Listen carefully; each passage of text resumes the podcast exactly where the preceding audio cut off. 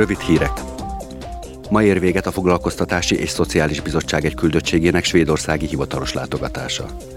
A küldöttség tagjai miniszterekkel, szociális partnerekkel és nem kormányzati szervek képviselőivel találkoztak, hogy megvitassák a tanács soron következő svéd elnökségének prioritásait, és megvizsgálják az ország szociális és munkaerőpiaci helyzetét, külön figyelmet fordítva a bevándorlók integrációjára.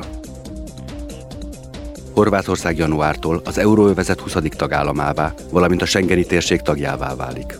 Ezzel megszűnik a Horvátország és a Schengeni térség többi országa közötti belső szárazföldi és tengeri határokon végzett személyi ellenőrzés.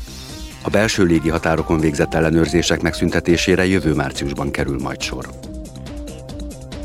A 2023-as Lux közönségdíjért versengő öt alkotás nem más, mint az Alcaraz című spanyol-olasz filmdráma, a Burning Days eredeti címén Kurák Güller politikai thriller, a Közel című belga-holland-francia filmdráma, a Szomorúság háromszöge című szatirikus játékfilm, és a Willow the Wisp eredeti címén Fógu Fátus zenés fantázia.